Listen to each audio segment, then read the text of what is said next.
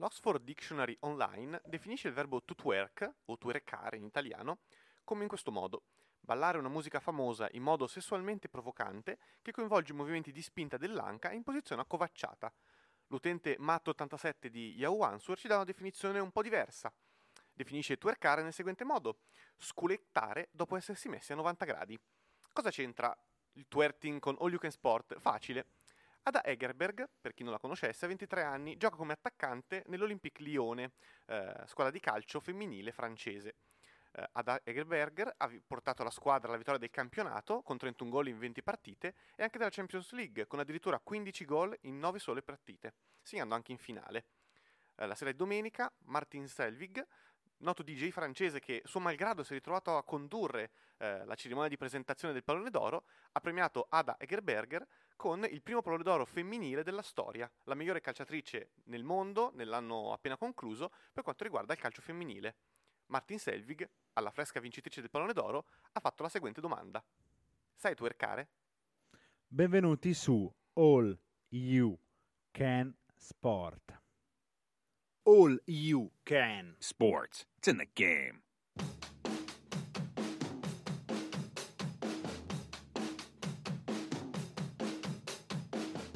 Tush! Benvenuti alla puntata numero 12 di All You Can Sport. Sai twerkare?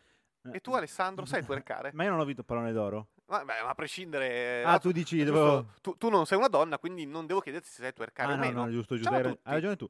Ciao a tutti, benvenuti alla 12ª puntata, 5 dicembre, quindi calendario dell'avvento... Caspita, dovevamo saltare domenica settimana scorsa e fare settimana prossima la 12ª puntata, il 12 dicembre, che è il 12° mese, alle 12 di pomeriggio. Alle 12 riuscivi a essere qua, Daniele? No.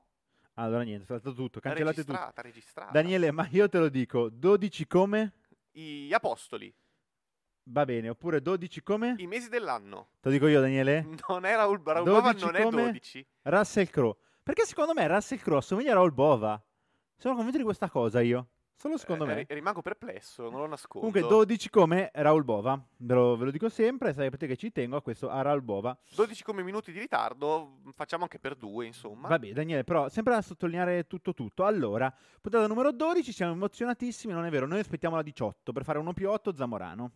Sì, per essere un podcast maggiorenne, consapevole e responsabile, lasciami dire, Alessandro. A proposito di 18, quindi di Zamorano, è uno di quei giocatori, forse perché siamo innamorati noi, che però non ha vinto un premio. A posto così, visto buon Zamorano. Cioè. Però aveva un compagno di squadra che quel premio lì l'ha vinto, dai. Quel pallone d'oro lì gliel'ha dato. Al suo compagno. Salas? No, Zamorano ha giocato nell'Inter. Pagliuca. A Ventola l'ha dato pallone d'oro? Callon. A Callon. Allora, perché abbiamo detto pallone d'oro, Daniele? Perché è stato consegnato il pallone d'oro, il premio più importante della stagione calcistica di un calciatore, almeno individuale, il premio assegnato a chi nell'anno, almeno così lo declino io, il premio dato a chi nell'anno appena concluso ha fatto la migliore prestazione durante l'anno, ha fatto un contributo particolare alla sua squadra, ha dato una marcia in più alla sua stagione, insomma. In ambito maschile ha vinto Luka Modric, in ambito femminile ha vinto... Chi se ne frega che ha vinto? Non sapeva twerkare, quindi non parleremo più di questa cosa. Ce gli abbiamo chiesto se sa twerkare, una calciatrice, ma è una cosa imbarazzante come poche altre. Comunque, partiamo dalla classifica maschile. Primo posto Luka Modric, secondo posto Cristiano Ronaldo, a proposito di Ronaldo, e terzo posto Griezmann. Ah, intendevi quel Ronaldo, Cristiano. Ah. Allora, come abbiamo già detto una volta, è un po' instabile questa classifica, perché probabilmente si è valutato cose diverse, nel senso...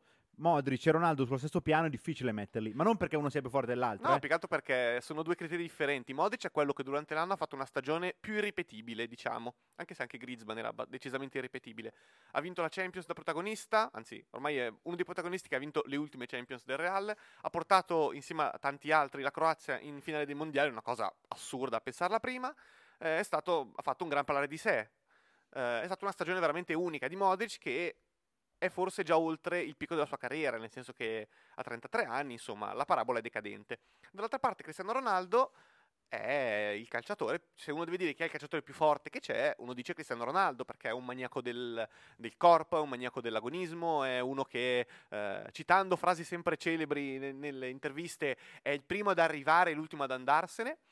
Insomma, sono proprio due criteri diversi. Uno è chi ha fatto qualcosa in più quell'anno, forse anche un primo la carriera, l'altro è chi è il più forte del mondo, quindi metterli insieme è stato un po' così, strano, diciamo.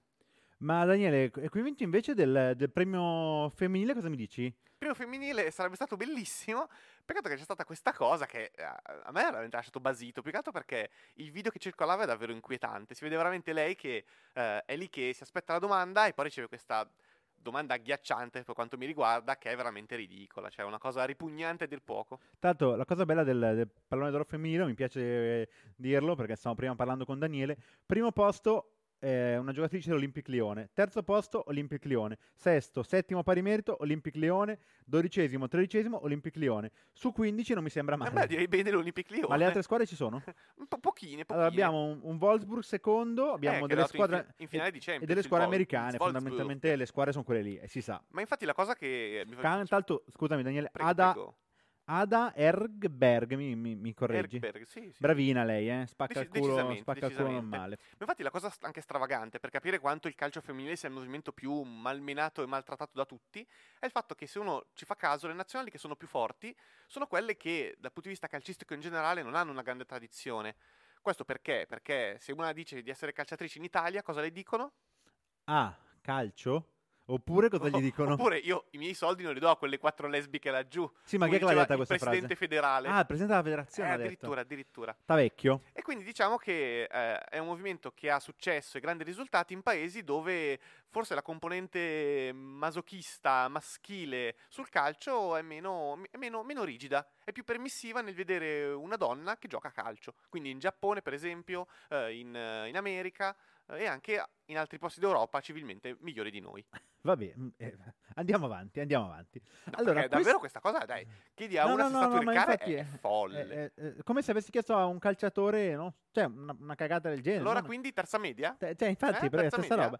Uno stereotipo gratuito. Quest'anno, però, Daniele, e non mi ricordo se è il primo anno, controlleremo comunque, c'era anche insieme al pallone d'oro maschile e femminile il trofeo Coppa. È il primo anno, Daniele? Sì, il primo anno viene dato al talentino migliore. Certo che anche qui, se metti i talenti migliori, devi anche stabilire un certo range, perché d'accordo per esempio il figlio di Kluivert, d'accordo non so Donnarumma va bene, borderline io lascerei fuori, però va bene che ne so De Ligt, il centrale dell'Ajax, che dici è ancora giovane, non è ancora esploso, però se ci metti Kylian Mbappé, secondo te quel premio chi lo vince? Mbappé. Perché Mbappé dovrebbe essere in classifica sopra probabilmente, esatto. Cioè, non glielo fai vincere e ci sta, ma adesso non è proprio onesta questa cosa.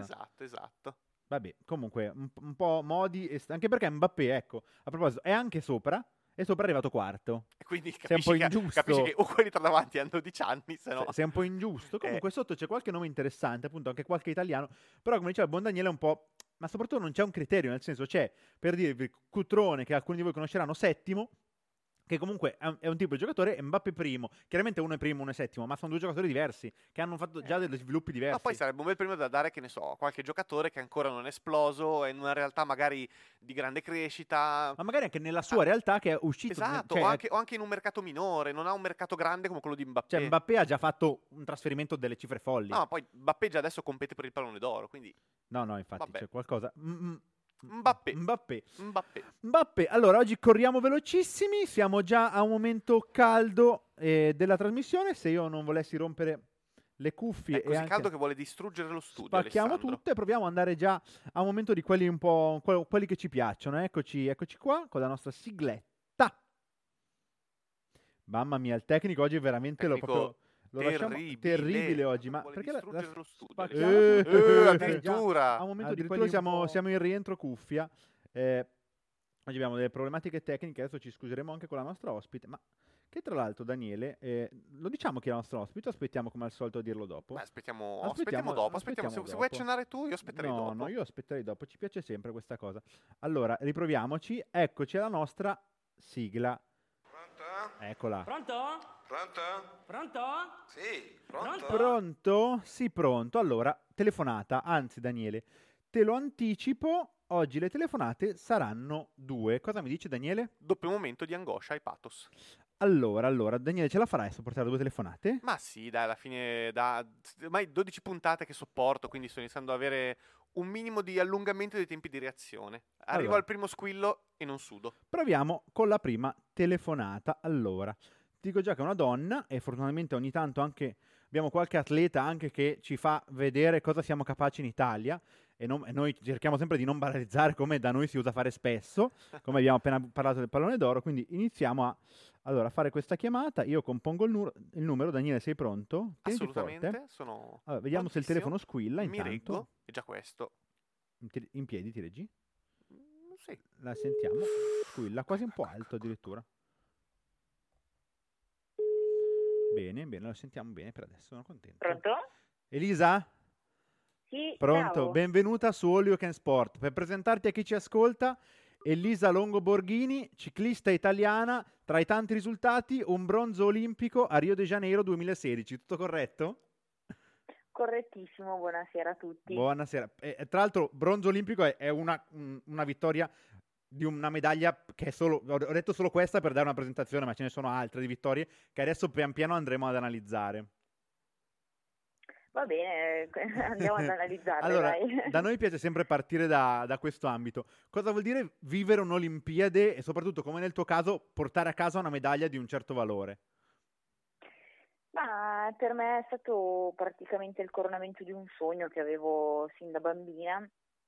E è stata quella del 2016, una stagione particolarmente bella, e sono riuscita ad ottenere prima la convocazione a Rio de Janeiro e poi dopo una medaglia che è stata veramente molto sudata, e ripensandoci adesso veramente mi vengono ancora i brividi. Oltre appunto ai Giochi Olimpici abbiamo guardato un po' anche la tua carriera e ci sono altre medaglie di un certo peso, anche non so, ad esempio il bronzo dei mondiali del 2012. Sì, il bronzo dei mondiali del 2012 è stato particolare perché ero veramente al primo anno nella categoria Elite e sono riuscita ad ottenere una medaglia ai mondiali che è stata particolare, è stata veramente una sorpresa. Ricordo la mia felicità dopo aver tagliato il traguardo perché la soddisfazione era veramente enorme. Abbiamo parlato appunto di medaglia olimpica e medaglia su strada, ma c'è una vittoria che in particolare ricordi o che ti emoziona in particolare? Sì, sono la vittoria alle Strade Bianche nel 2017. Perché è in assoluto tra le mie tre gare preferite e quel giorno è stato un giorno magico per me. Sono arrivata a Siena, a Piazza del Campo, in una location fantastica e dopo 4 anni che arrivavo, 3 anni che arrivavo nella top 4, sono riuscita a vincere, quindi è stato veramente bellissimo. Un evento che c'è stato quest'anno, i Giochi del Mediterraneo, che un po' in Italia forse sono quasi passati sotto traccia o se ne è parlato poco, invece per te è stato un risultatone. Che cosa hanno di particolare questi Giochi del Mediterraneo e cosa hanno suscitato in te, appunto, soprattutto anche per questa vittoria?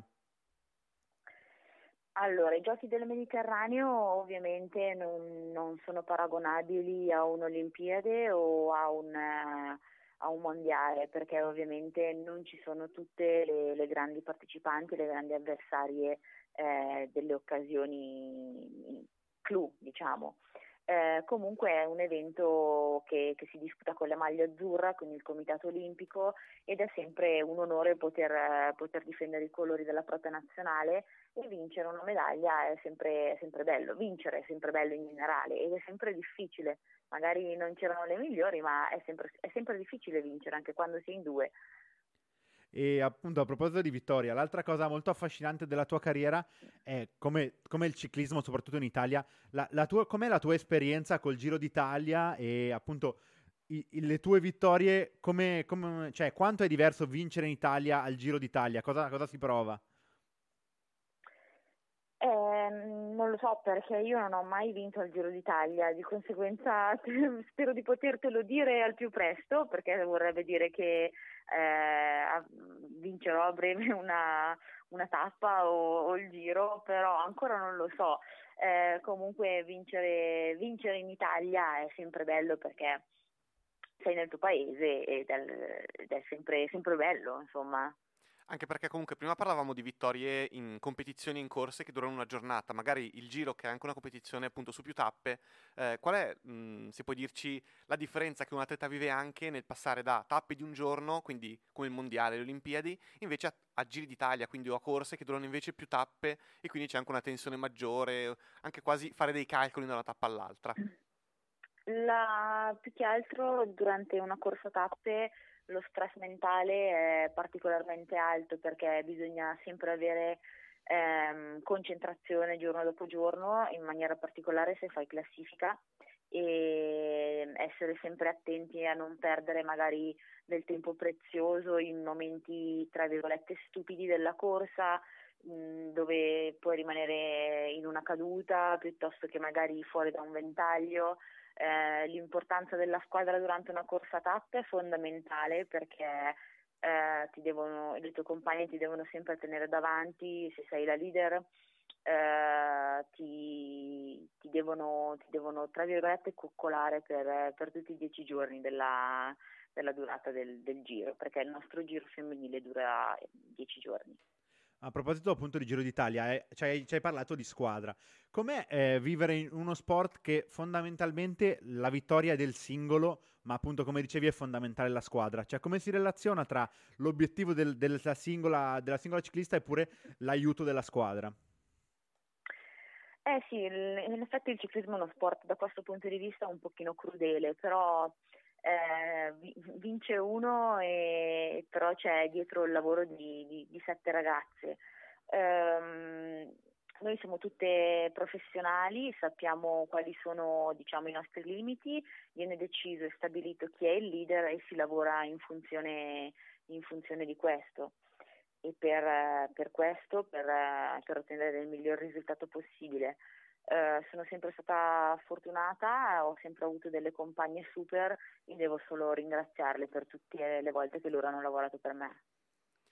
Parlando più in generale, il movimento femminile sta dando negli ultimi anni, nei grandi appuntamenti non stecca quasi mai, nel senso che comunque delle soddisfazioni le porta sempre a casa, per esempio parlavamo prima delle medaglie alle Olimpiadi, i mondiali, gli europei. Volevo chiederti in generale come vedi il movimento femminile di ciclismo in Italia? È un movimento in grande crescita, soprattutto quando si parla di squadra nazionale. Abbiamo tra le ragazze più forti, però come squadre di club dobbiamo ancora crescere per arrivare ai livelli delle squadre che ci sono all'estero. Sono sicura che con la riforma del ciclismo che ci sarà dal 2020 riusciremo anche noi a, diciamo, diventare più o meno pari a quelle che sono le realtà straniere. E a proposito di 2020, prima di lasciarti andare, volevamo anche sapere obiettivi del tuo futuro a breve e a lungo termine? Allora, io arrivo da una stagione che non è stata proprio rosea. Per l'anno prossimo ovviamente le Ardenne sono un grande obiettivo, così come il Giro d'Italia e il Mondiale. Però io sarei molto molto contenta di poter alzare le braccia al cielo in una corsa importante, qualsiasi essa sia, perché sarebbe una grandissima soddisfazione, nonché un grande stimolo ancora. E a lungo termine invece mi piacerebbe arrivare alle Olimpiadi. E poi dopo alle prossime ancora. Allora, noi te la segniamo e alle prossime Olimpiadi alziamo il telefono e proviamo a sentirci, eh? Va bene, volentieri. Grazie mille per il tuo racconto. Grazie, buona serata. Grazie, buona serata a voi. Ciao. Allora Daniele, intanto segna sulla medaglia, altra medaglia olimpica. Ormai nella bacheca non ci stanno più le medaglie. Daniele, visto che poi andiamo a un prossimo punto, inizio con una breve polemica che mi collega al prossimo punto. Cioè mi lancio il traino da solo. Ma veramente, certo. Giro Italia maschile. Ok. Ma ti sembra normale non finire a Milano? No, ma che poi pazzesco, il sud non viene neanche toccato da una tappa. Io voglio finire a Milano. Insomma, il Giro Italia deve finire a Milano. E pensare che l'anno scorso, c'è passato. E l'anno prima pure, quindi no, niente polemica. No, al sud non passa mai? Cosa? Al sud non passano mai, quindi? Quest'anno no, ma quindi per sempre non passeranno. Comunque abbiamo già fatto questa polemica, la ripetiamo. Il primo punto è: non si può passare in tutta Italia. Il Giro d'Italia dura quasi un mese e deve finire quello maschile. Pensate a quello femminile che dura 10 giorni. Deve finire sulle montagne. Quindi, raga, per non forza, è che possiamo... Certo, e poi ci sono i trasferimenti, tutte le regioni è una spesa. Il secondo punto che mi porta benissimo al punto prossimo della puntata è, secondo me comunque deve finire a Milano. Io rimango in questo punto. Allora, storia, si può valutare. Ecco, Roma, Roma bene ma non benissimo lo scorso anno. Troppi San Pietrini. E direi, quest'anno Verona, se non sbaglio, fascino di Verona. Troppe arene. Però io preferirei Milano.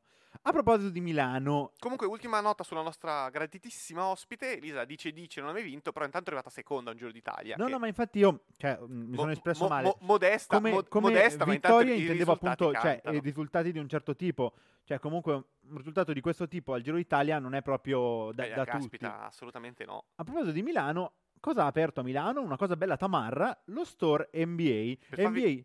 Di cui abbiamo parlato la volta scorsa, scusami Daniele, vai. Per farvi capire il livello, è il primo store di NBA in Europa. Non c'è a Londra, non c'è a Parigi, non c'è a Madrid. Ma sai perché, Daniele? Perché all'estero fanno le partite. Da noi non c'è, da noi non ci sono i palazzetti. Anche questo è vero, a Londra fanno le partite, a Madrid pure, non in Italia. Noi abbiamo però lo store di NBA che probabilmente fa anche più degli stadi, dei palazzetti di Madrid infatti, e di Londra. La cosa bella è che, a parte il mondo NBA di cui vi abbiamo già parlato la volta scorsa, che è sport ed economia, perché vanno lì business. Sport e business, bravo.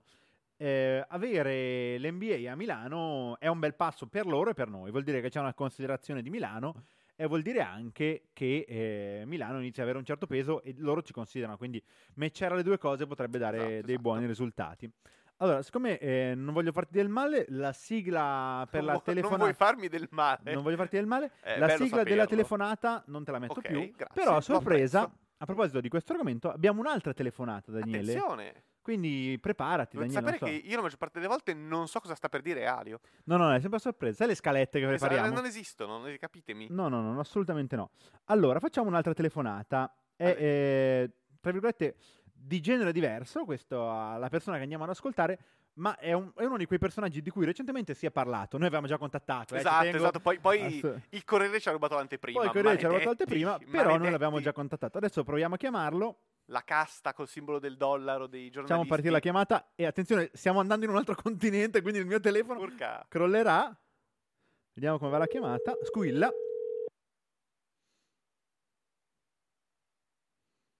Secondo squillo, attenzione. Pronto? Matteo?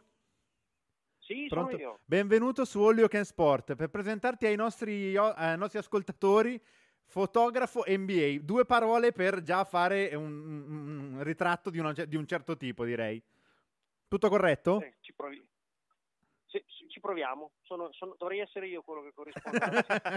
Che croci. Allora, partiamo subito con una domanda difficile. Come si arriva, abbiamo già parlato un po' prima, un po' nelle scorse puntate di NBA, ma a te chiediamo, come si arriva dall'altra parte dell'oceano e come si arriva in NBA? Bella domanda. Passiamo alla prossima? Arrivo, ve lo dico. Quanto tempo abbiamo? Un'ora, due, tre, ma se tu hai tempo... Tutto il tempo che vuoi. Innanzitutto bisogna prendere l'aereo, che è già un primo passo importante, che sembra una cavolata, ma prendere il coraggio a due mani e venire di qua è complicato. Il problema grosso è che tante persone, che purtroppo per fortuna in tanti mi scrivono quasi tutti i giorni per chiedermi sta cosa, uno pensa sto sul divano di casa guardando Sky Sport NBA e l'NBA mi chiama. No, tu devi venire qua, ti devi sbattere, ti devi far vedere, devi mandar giù tanti bocconi amari, e posso assicurare tanti, anche adesso, e bisogna, bisogna mandar giù tanto e avere tanta pazienza. Tanti dicono che io sono arrivato, ma non è assolutamente vero, tutto il contrario. Il problema grosso è che gli americani fanno molta... fanno molto cartello tra di loro. Io mi sono sentito spesso come il bambino che cambia classe e entra in classe a febbraio. Gli altri bambini si conoscono già tutti e si parlano tra di loro, quindi ti senti automaticamente escluso. Quindi se siete deboli di cuore o comunque faccio fatica anche a spiegarmi, oggi è una brutta giornata. E se tu sei un po' fragile, è un viaggio che sconsiglio assolutamente, ecco. Ma a proposito di buttarne giù, intendevi proprio a livello di alimentazione, come si mangia negli Stati Uniti anche? No, ma vi dico, in questo momento mia mamma è venuta a visitarmi ed è ripartita ieri, quindi sono pieno di cibo italiano, lì sono più che tranquillo. Però sì, bisogna buttare giù tanto, e non solo dal punto di vista dello stomaco, ecco. Tu ci dicevi appunto che giustamente l'NBA è soltanto per adesso un punto è il presente, diciamo. Volevo chiederti qual è stato il tuo passato, cioè non c'è soltanto l'NBA nel tuo passato di fotografo, ma ci sono anche altri eventi sportivi in generale.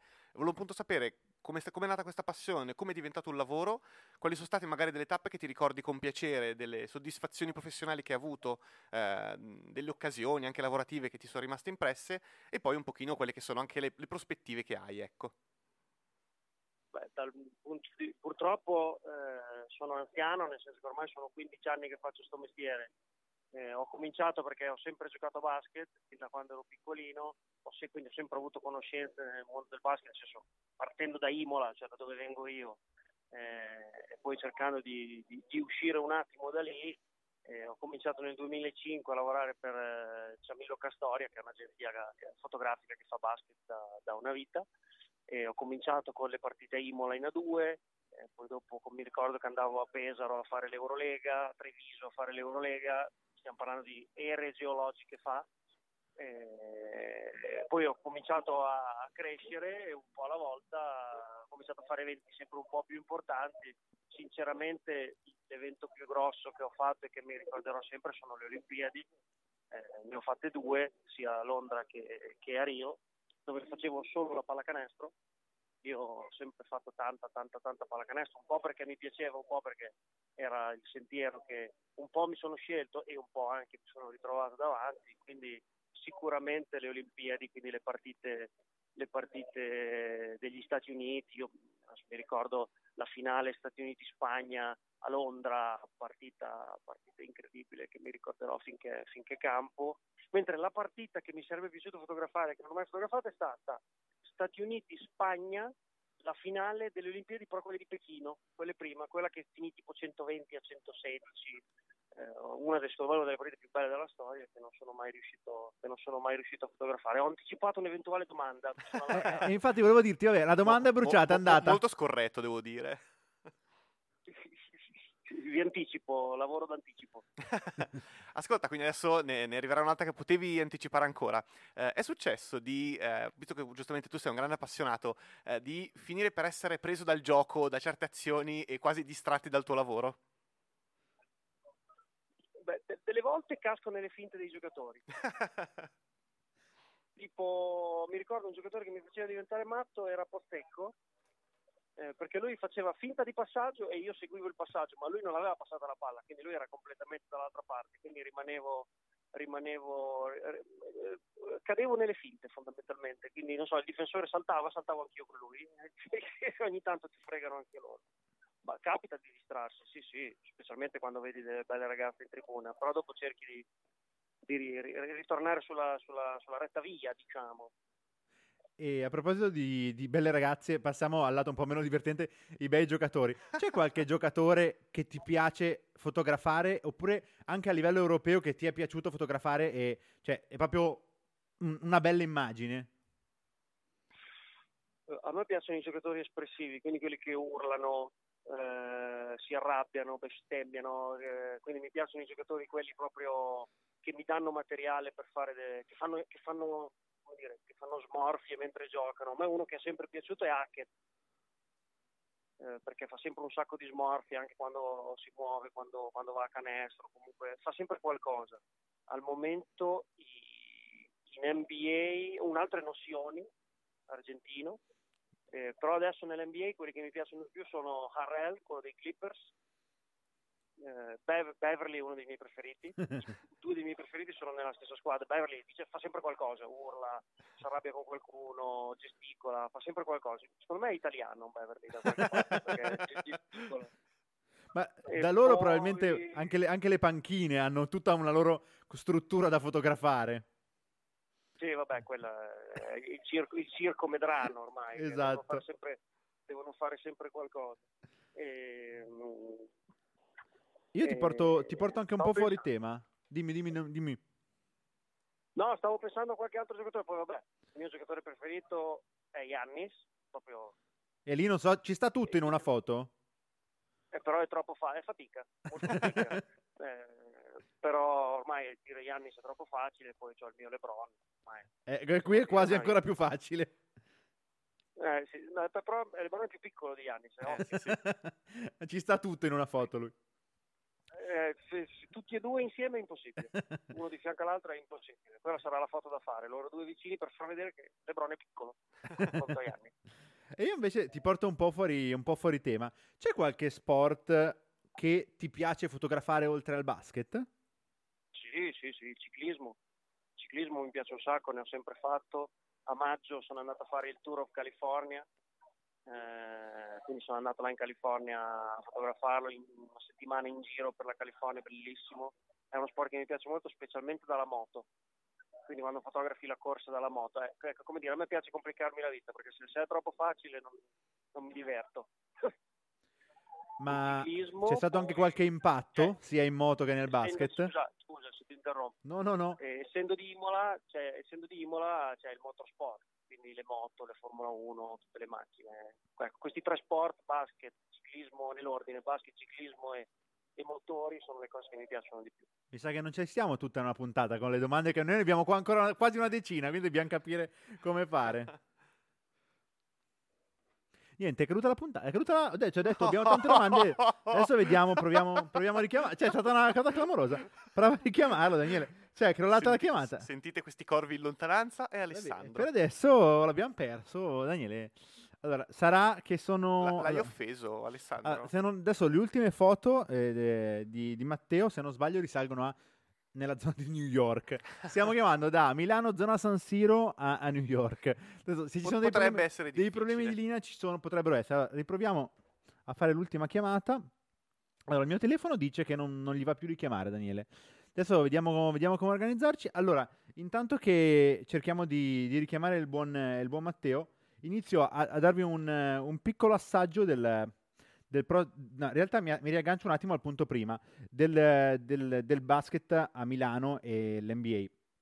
La cosa bella di questo store è che veramente apre una realtà per tutti gli appassionati che sono nuovi, che non sono ancora arrivati al basket e che possono scoprire questo mondo, perché arrivi a Milano, scopri uno store dell'NBA che anche se non sai cos'è entri e probabilmente ne rimani affascinato. No, anche perché appunto comunque sono dei... Ripetiamo prima, è un mondo in cui il business si sposa con lo sport e molto spesso lo anticipa. Se c'è un posto in cui sanno vendere qualcosa, quello è esattamente quel posto, e quindi se anche non sei un appassionato di basket comunque conosci Chicago Bulls. Quante volte si incontrano sui treni ragazzi che indossano la maglietta di Jordan, la maglietta dei Lakers di Kobe, il cappellino di Jordan dei Bulls, magari non sanno cos'è quel simbolo, però intanto lo comprano. Capite che già su questo il potere dell'NBA come business, come mercato è incredibile. Daniele, tu hai qualche maglietta NBA? Ne ho una di Nowitzki. Di tanti anni fa, sì, con discreti risultati. Oddio, fu un po' pensionato praticamente il buon Dirk Nowitzki. Scusate i rumori cacofonici, bello cacofonici. Che digerisce, non so. Oggi vediamo se adesso riusciamo a riprendere Matteo. Questa chiamata interstellare. Non lo sentiamo. Squilla? Sentiamo squillare Daniele? Io non sento. No. Non squilla, niente, non riusciamo più a prendere Matteo. Adesso cerchiamo... Occupato, attenzione, c'è del brivido. Allora, intanto che i nostri potenti mezzi provano a recuperare Matteo, passiamo al punto dopo della nostra puntata. In realtà è una cosa che mi piaceva parlare prima, ma appunto i nostri tempi stretti non ci hanno aiutato. E io ti dico, Daniele, fucile, sci, bacchettine. Allora, insieme li ho visti nella prima guerra mondiale. Oppure nel biathlon. Allora, parliamo di prima guerra mondiale? No. Devo sapere che in realtà il biathlon è stato uno sport in realtà bandito dalle Olimpiadi un sacco di tempo perché, insomma, uomini che andavano in giro con un fucile, diciamo che faceva ricordare un pochino troppo la guerra, e quindi bene ma non benissimo. Bene, ma magari evitiamolo in qualche Olimpiade, tipo quelle dopoguerra, non facciamolo, che magari è meglio. Ma Daniele, come siamo arrivati al biathlon oggi a parlarne? È partita la stagione domenica, nello scorso weekend, con un ottimo risultato, il terzo posto della staffetta mista a Pogiuca. Dai, qua ti voglio, Daniele. In Slovenia. Vabbè, dai, staffetta mista che è di fatto uguale a quella olimpica, quindi Vitozzi, Wierer, Windische, Höfer, con un gran recupero di Lukas Höfer nel finale. No, tra l'altro io l'ho vista quasi tutta. Un'ottima partenza di Vitozzi, tra l'altro clamorosa. Qualche errore della Wierer, però quello che è andato un po' più in difficoltà è stato Windisch, ma anche lì, cioè, comunque bravo. Si è trovato di fianco un certo Martin Fourcade, che ha vinto. Daniele, dici chi è Martin Fourcade per chi non lo sa? Martin Fourcade è fondamentalmente il più forte biatleta della storia. E comunque, quindi per scalare, al momento il più forte. E quindi stagli vicino e usare il suo metro come passo, direi che magari è evitabile. Secondo me qualche commento è arrivato tipo, però non sei stato pari con lui. No, diciamo che è stato un ottimo inizio, la squadra italiana è da anni che regala piccole soddisfazioni, quest'anno potrebbe essere un ottimo anno. Già l'anno scorso la Wierer era nata vicina a vincere la Coppa di Specialità nello sprint, quest'anno la Vitozzi secondo me parte ad alti ritmi, ha già concluso la stagione scorsa con ottimi risultati in crescendo, quest'anno potrebbe essere la sua stagione. Tra l'altro la cosa clamorosa è che appunto potrebbe essere per noi italiani, cioè avere due atlete a questi livelli non ci è mai capitato. No, quindi... ma anche in generale il maschile, cioè è uscita questa generazione appunto di Windisch, Höfer, Dorothea Wierer e Vitozzi, che sta facendo da traino a tanti altri giovani. Daniele, io ti dico, la cosa però fondamentale è, ma queste tute verdi cosa mi dici? No, io come Dario Puppo sono contrario. Sei contrario, va bene. Allora, dopo aver accennato un attimo il nostro caro biathlon, che comunque, ripeto, io ho guardato la gara, per farvi capire la passione. Segue, proviamo a ricontattare il nostro carissimo Matteo, dopo avergli detto, abbiamo ancora tante domande per te. Bruciato, perso completamente. Vabbè, attenzione, squilla, attenzione. Eccomi. Matteo, ti abbiamo perso prima, scusaci. Non so cosa sia successo. No, sai cosa è successo? È che io avevo appena detto, Matteo, abbiamo ancora tante altre domande per te. Tum, crollata. E sono finiti i soldi del credito. Ma potrebbe anche essere questo. No, allora... Avete pagato la bolletta? Sì, fatto adesso la ricarica. Proveremo a chiedere le spese all'NBA e vediamo se ce le rimanda. Auguri.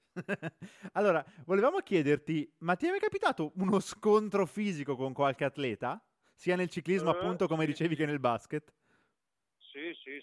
Allora, nel basket una marea, nel senso, famoso tra i miei amici che tuttora mi prendono per i fondelli, è stato alle Olimpiadi a Rio, quando durante un Brasile-Argentina Campazzo mi è caduto esattamente in braccio.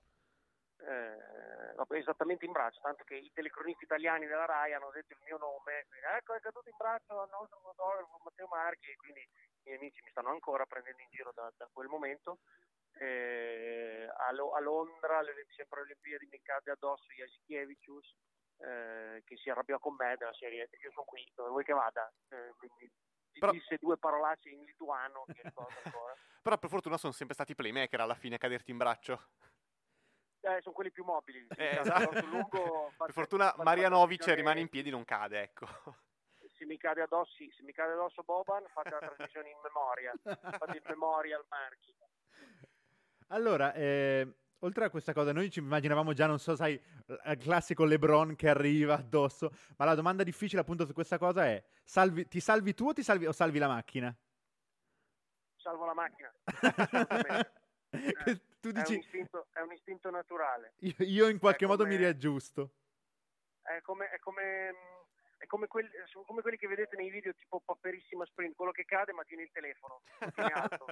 Ti posso rompere un braccio, ma ecco, io uguale, posso rompermi un braccio, ma la macchina è meglio che spendo meno a ripararmi un braccio che a ripararmi un braccio. Va bene. Pensa che vita di merda. prima di lasciarti andare, l'ultima domanda un po' più filosofica. Cosa c'è nel futuro di Matteo Marchi, sia basket, sia NBA che altro? Bella domanda. Cosa c'è nel futuro? Facciamo questa stagione con i Knicks, vediamo di arrivare alla fine il prima possibile. Nel senso, purtroppo, in questo lavoro qui, specialmente nella condizione in cui sono io adesso, il futuro è un lusso. nel senso non so cosa mi succederà nei prossimi mesi, mi piacerebbe far sempre dei passi avanti, ma non è così facile, qua è dura e bisogna sempre stare attenti a ciò che arriva dai lati, nel senso come se attraversare la strada devi sempre guardare bene a destra e a sinistra. E spesso devi anche guardare dietro, a nota filosofica. Molto concettuale. Spesso devi guardare dietro perché è sotto Maior. Il problema è riuscire a avere un equilibrio. Purtroppo vivere a New York e equilibrio nella stessa frase è abbastanza complicato da mantenere. Tu ci aggiungi l'NBA. Quindi il mio proverbio in questo momento, come si dice dalle mie parti, è tenere botta, nel senso stare sul pezzo, fare quello per cui sono qua e riuscire a stare qua il più possibile. Vivere a New York non è facile, se sembra, perché uno vive a New York pensa a feste, tutte le sere, modelle, no, e si sta in casa, per esempio fa un freddo, in questo momento sto andando al Barclays perché stasera c'è Oklahoma City Brooklyn, quindi bisogna stare lì, è un freddo animale, io odio il freddo, quindi se conoscete qualcuno o ai Lakers o ai Clippers o ai Miami Heat sulle calde spiagge qualcosa, vado subito. Io volevo proporti, ma invece un futuro a San Antonio con Marco Bellinelli? Non ho capito la domanda, chiedo scusa. Un futuro a San Antonio con Bellinelli, no? Magari vi do il numero, lo chiamate voi. Ma chi? Il proprietario degli Spurs o Bellinelli? No, diamo il numero di Belli. Tanto qual è il problema? Tanto noi italiani dominiamo il mondo, quindi se Belli mi chiama io vado subito, magari. Vorrei diventare il suo fotografo personale, adesso gli mando un messaggio. Prova a scrivere. Aspettiamo lo screen di questo messaggio. Ok, ve lo mando in copia. Allora, noi ti chiamiamo alle prossime Olimpiadi, ci sentiamo per le prossime Olimpiadi? Magari, scarciamo le dita, anzi mi tocco. Va bene, grazie mille, grazie per averci raccontato anche le tue emozioni e le tue partite NBA. Grazie mille, buona serata. Ma di che, grazie a voi. Ciao. Volevo dire, freddo anche qua però a Milano. Però comunque, nonostante, come diceva anche Matteo, nonostante quello che tutti pensano, in realtà in certe parti degli Stati Uniti fa un freddo incredibile, cioè ci sono davvero meno 20 gradi o nevicate perenni. In realtà uno pensa sempre agli Stati Uniti come di fatto Daniele, costantemente la Florida con le palme e la spiaggia, in realtà no, a New York fa un freddo, cioè guardate anche dove sta New York in quanto a longitudine. Allora, me l'hai bruciata ma la faccio lo stesso, è chiaro che Daniele, neve perenne. E certo che inizia per N, se no era un'altra parola. Ora capite io in che condizioni sono ridotto a fare questa trasmissione. Me l'ha bruciata, ma io l'ho fatta la stessa battuta. Tan tan. Ci vorrebbe un jingle per le mie battute. Daniele, cosa ne pensi? Sempre di tutte verdi, Pellegrino ha vinto a Lillehammer, Daniele, lo sprint di tecnica. Per chi non lo conosce, dici chi è Pellegrino. Federico Pellegrino, detto Chicco, come Chicco Molinari, i grandi chicchi della squadra. No, va a mettere aspetta che finisco di parlare. I grandi chicchi della tradizione sportiva azzurra. Appunto, sciatore di fondo, praticamente lo sciatore di fondo in questo momento italiano, è il movimento di sci di fondo italiano, credo, Pellegrino in questo momento. Campione mondiale nello sprint. La sua specialità è lo sprint a tecnica libera. Nello sci di fondo ci sono due tecniche, la tecnica classica e la tecnica libera. Se siete curiosi guardate su Wikipedia la differenza, così vi sfido a non dirvi io la definizione, magari non la so neanche io, però bleffare va sempre bene. Di fatto ha vinto a Lillehammer, dove c'è stato nel 94 una eroica vittoria italiana, lo sprint di Coppa del Mondo, diventando di fatto lo sprinter con più vittorie nel circuito e di fatto aggiungendo un altro tassello alla sua carriera che rimane veramente quella di un atleta di primo piano nella storia olimpica, mondiale, italiana nello sci di fondo. No, Pellegrino, a me veniva Chicco, viene in mente Mentana, però volevo dirti questa cosa. Chicco Mentana, buoni risultati, buone direttissime. Medaglie? Nessuna, ma grandi dirette delle presidenziali americane. No, Pellegrino bene, anche perché è uno di quegli atleti che veramente non conosciamo, quasi diverso da Molinari, ma è quasi conosciamo meno noi di quanto lo conosco. Molinari, vabbè, ormai sì, è imparagonabile.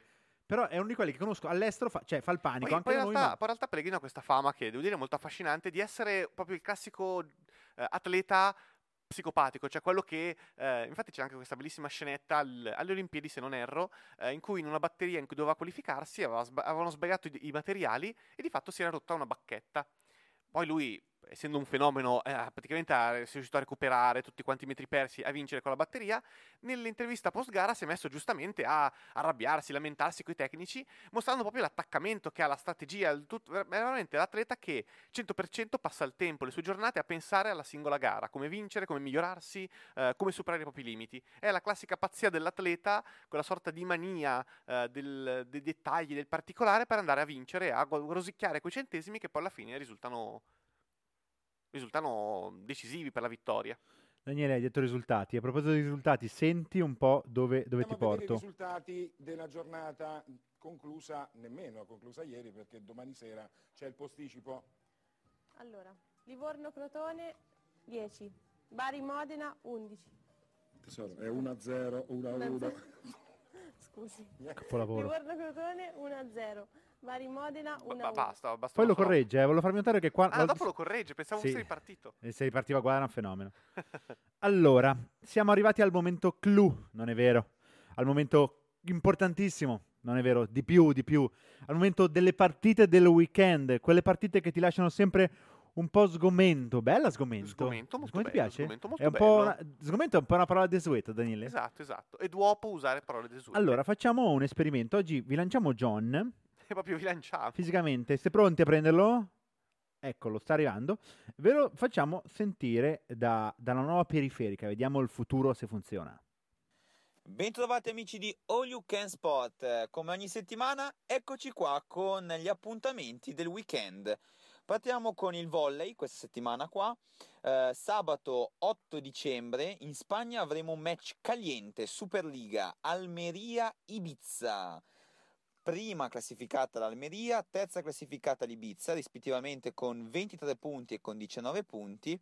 Diciamo che sarà un match tra le deluse dello scorso campionato, in quanto l'Almeria è stato sconfitto nel 2017-2018 dal Voleibol Teruel, che attualmente si trova secondo a 21 punti. L'Ibiza invece l'anno scorso non si è qualificata per i playoff, perché? Per semplicemente la differenza di un solo set nei confronti del Rio Duero, che lo stesso sabato affronterà il Voleibol Teruel. Perciò Almeria Ibiza, match tra le deluse dello scorso campionato, mentre Voleibol Teruel Rio Duero, match tra le favorite, o meglio delle squadre che hanno avuto la meglio lo scorso anno. Almeria che ha dalla sua la totalità di 11 scudetti in tutta la sua storia, l'ultimo nel 2015-2016. Ibiza, diciamo che negli ultimi anni ha dimostrato di essere alla pari delle big, anche se non ha mai vinto uno scudetto, potrebbe essere l'anno buono. Quindi ve lo consiglio assolutamente, seguite Almeria Ibiza sabato 8 di dicembre alle ore 19:30. Per quanto riguarda invece lo sci, sempre sabato, Coppa del Mondo. Alle ore 10 andrà in scena lo slalom gigante maschile in Val d'Isère. Alle ore 11:15 invece il Super G femminile a St. Moritz. In gara noi italiani avremo in campo femminile Brignone, la cui specialità, come però sappiamo, è lo slalom gigante, quindi dovremo sperare in un buon piazzamento, ma che comunque attualmente si trova quarto in classifica generale e se la giocherà sicuramente con Ghisin e Schmiedofer, mentre la Schifrin praticamente, se non ha vinto la Coppa del Mondo dopo quattro gare, poco ci manca, perché ha un distacco veramente abissale. Seconda invece donna che prenderà parte al Super G sarà Nicole De Lago, che è reduce da un buon quinto posto all'Ecluise settimana scorsa in discesa libera. Le altre saranno Irene ed Elena Curtoni, Nadia Fanchini e Marta Bassino. Per quanto riguarda invece gli uomini, avremo Paris, che è partito molto bene quest'anno. Scorsa settimana ha raggiunto la terza piazza nel Super G di Beaver Creek, Inerofer Tonetti e Matteo Marsaglia. Una gara che potrebbe riservare grandissime sorprese. Come sappiamo, lo sci è uno sport imprevedibile e soprattutto le condizioni meteo di questo weekend potrebbero agevolare noi italiani, in quanto si dà neve e si vedrà appunto.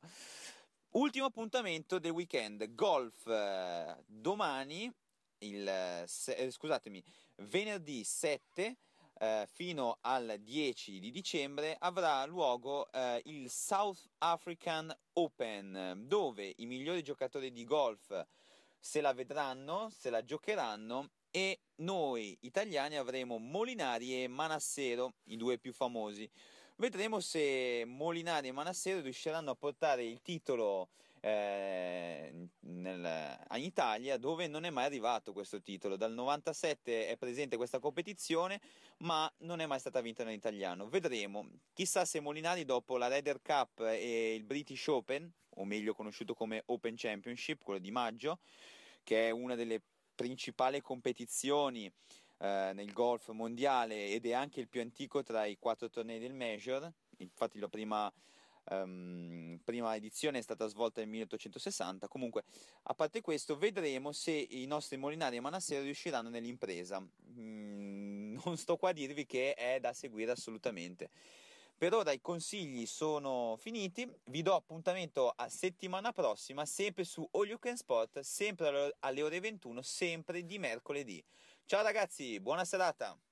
Grande John, campione. Ecco, l'unico errore, ore 21. Non stavo per dirlo io, ore 21, John, mettiamo le mani avanti, 21, 21 e mezza, cioè che fate il mercoledì sera? O dalle 21 in avanti. Le cose belle si aspettano, si sa. Allora, siccome Daniele è già pronto a darmi i risultati della serata, pensavo a un gioco diverso, io ti do i risultati e le squadre, tu devi capire di che sport si tratta. Allora invece te la brucio, te ne dico un'altra prima. Vabbè, se sei antipatico. Qual è la notizia della settimana a livello sportivo? Non tutte quelle che abbiamo dato, ma...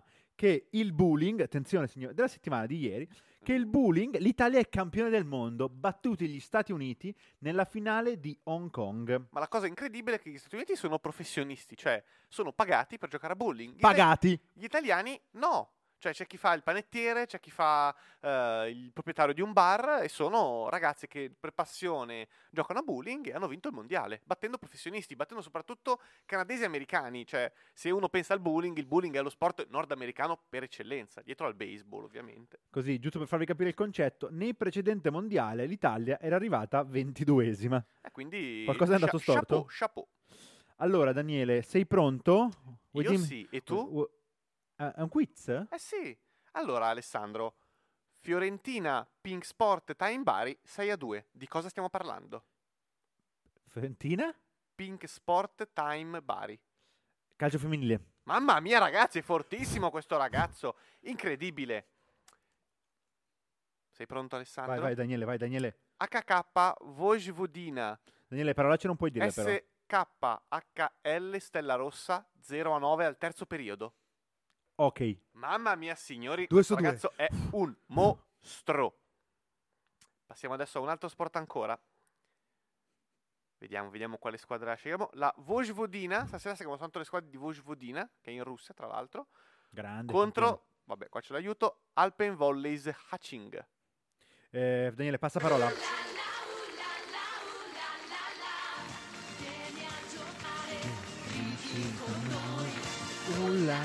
Niente, passa parola. No, pallavolo, Daniele, pallavolo. Pallavolo che ci permette di avere un altro gancio a cosa è successo nel weekend. Perché c'era la Coppa Intercontinentale, a cui partecipano di fatto, come piace a te, una quantità di squadre che non è un numero pari divisibile per 4. Quindi già Alessandro si infervora tutto. Vabbè. Cioè già partecipano i campioni della Champions League. Scusami Daniele, almeno è motivato, cioè c'è un criterio di pesca. Adesso ti spiego bene che non c'è neanche tanto. Partecipano i campioni della Coppa dei Campioni sudamericana, nordamericana, asiatica, africana, europea e poi 3 wild card. Cioè 3 squadre invitate. La domanda è perché 3?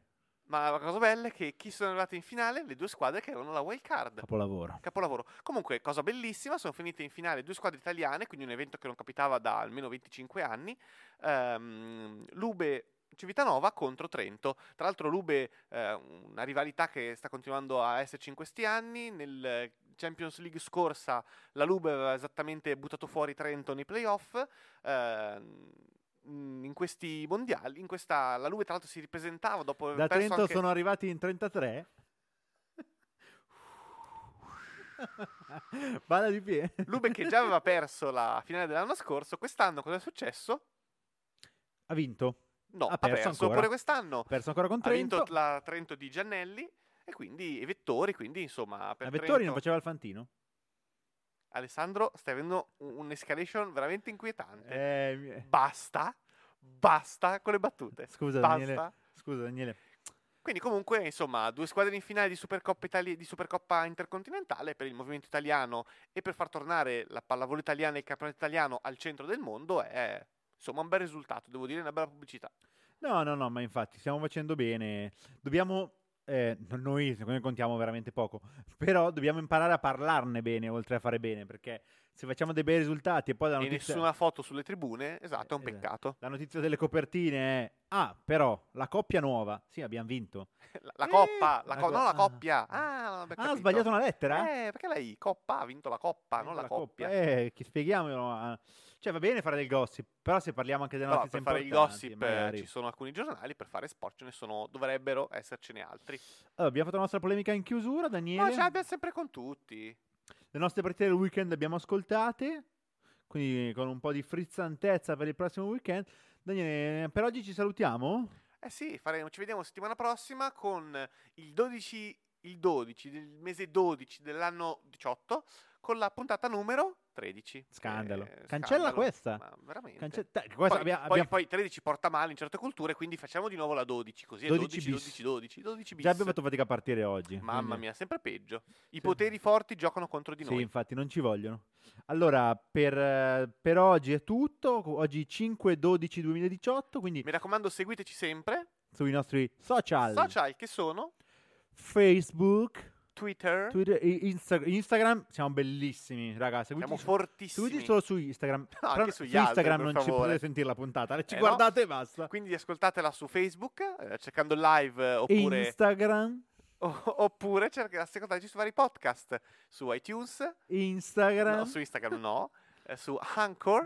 Thank you. Thank you. So anche su Spotify, bravo Daniele. Spotify, grazie. Bello. Allora, per oggi è tutto. Oggi quinta casellina del calendario dell'avvento. Attenzione, tu ce l'hai il calendario dell'avvento? Sì, al lavoro con i cioccolatini e a casa invece di quelli coi brillantini che vedi dentro l'immaginetto. Ah no, io a casa mi sono comprato quello di una marca che non si può dire e al lavoro ne ho portati due. Ma come? Il ministro degli interni dice le marche, tu non puoi dirlo. Ah, diciamo anche noi. Ah, oggi una bella pasta Barilla con ragù star e per iniziare la giornata un bel bacio perugina. Marchettone del nostro presidente del Consiglio. Ah, non è presidente del Consiglio lui? Ah, già. Ah, Di Maio. Quindi comunque se lui lo fa, puoi farlo anche te. Marca, che cosa hai preso?